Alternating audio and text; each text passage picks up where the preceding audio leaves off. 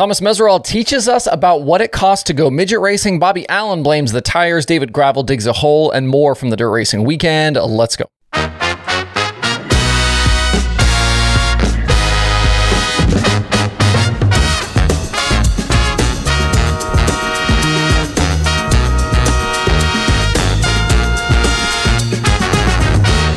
It's Sunday, August 20th. I'm Justin Fiedler. This is Dirt Tracker Daily. Back on Friday, I sent a new edition of the Slider email newsletter with this one featuring an interview with sprint car driver Bud Kaeding from uh, rider Jordan Willman.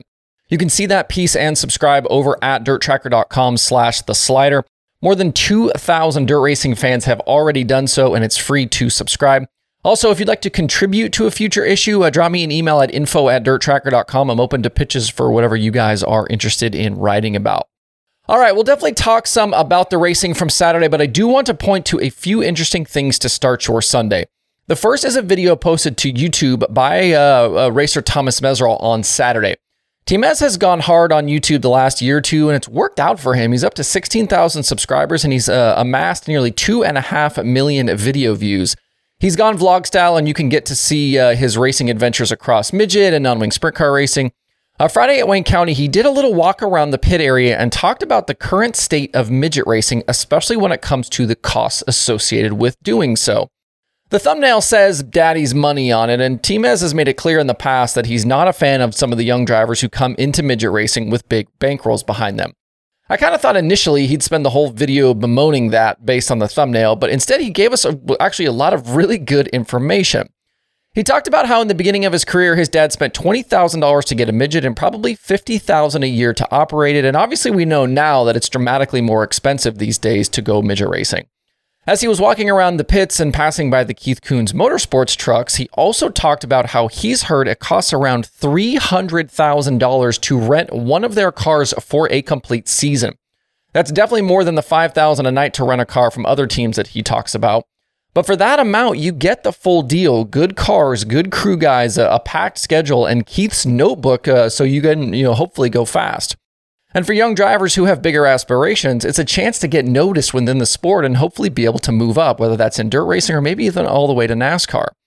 Instead of families buying and running their own operations, they can write the check to KKM and go racing. TMez even admitted at one point in the video that he was jealous of those drivers that get that opportunity. As for making money via apparel, uh, apparel sales, he talked about how it's not really worth it to bring his trailer to a race unless he can sell at least $1,000 worth of merch to cover his expenses of getting the trailer to the track. And $25 a shirt, which is fairly standard, 25, 30 bucks a shirt, that means you're probably looking at something close to 40 individual sales, which is no easy guarantee at some of these races. There was also a point towards the end where he stopped to talk to Zach Daum, and in that conversation, Daum said it costs $90,000 these days for a brand new race ready midget, with somewhere between $45,000 and $65,000 of that being just the engine and that depends on whether it's a Toyota or an SR11. Those are eye opening numbers, especially when you realize that this is not big time sprint car or late model racing with those better purses, but midget racing. I appreciate the transparency from TMez and Daum in that video. If you want to watch it for yourself, which I encourage you to do, I will link to it in the video description below. The other thing I want to draw your attention to today was a tweet from Sprint Car Hall of Famer and team owner Bobby Allen. On Saturday, Bobby posted a lengthy note to Twitter where he talked about how he thinks the new Hoosier sprint car tires are leading to more big crashes this season. He says the cars are harder to control on the tires and that combined with the you know guys needed to run the top more often, uh, you know that being the dominant lane that it leads to those big sliders and thus more crashes. He says at the end of the post that drivers, uh, other drivers agree and will back him up. Although I haven't heard anyone else comment on this idea publicly, it's certainly a possibility. Uh, and Bobby is deep in it every day with those shark cars. If anyone in the sprint car community is watching this, I would love to know your thoughts here, whether you do it in the comments section below or to me privately.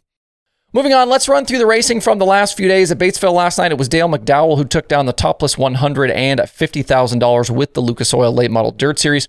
It was his second career win in the event, and he bested Jonathan Davenport and Ricky Thornton Jr. to do it. The track did take rubber uh, and go single file, especially late, which was a bummer. In the championship chase fight, a 17th to 9th performance for Brandon Overton was not good enough for him to keep that fourth and final locked in spot. We've been talking about this, and after last night, Overton is now on the outside looking in. Tim McCreadie's fifth place finish moved him into fourth, and he's got just five points on Overton right now. T Mac, Overton, and Devin Moran are separated by just 60 points total, with Georgetown and Port Royal coming up later this week. A quick side note about Jonathan Davenport. He won the SRX show last Thursday night at Wheatland, Missouri in his first ever series start. It was a pretty wild show, bunch of sliders, uh, JD and Clint Bowyer going at it there. At Jackson last night, Carson Macedo picked up his second straight Jackson Nationals victory. They did some track work ahead of the feature last night, and unfortunately, it made the track pretty narrow for much of the 35 lapper.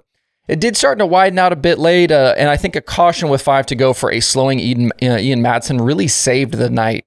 That final run to the checkered saw a great battle between Macedo and Brad Sweet, with each leading laps, but Sweet ultimately settling for second.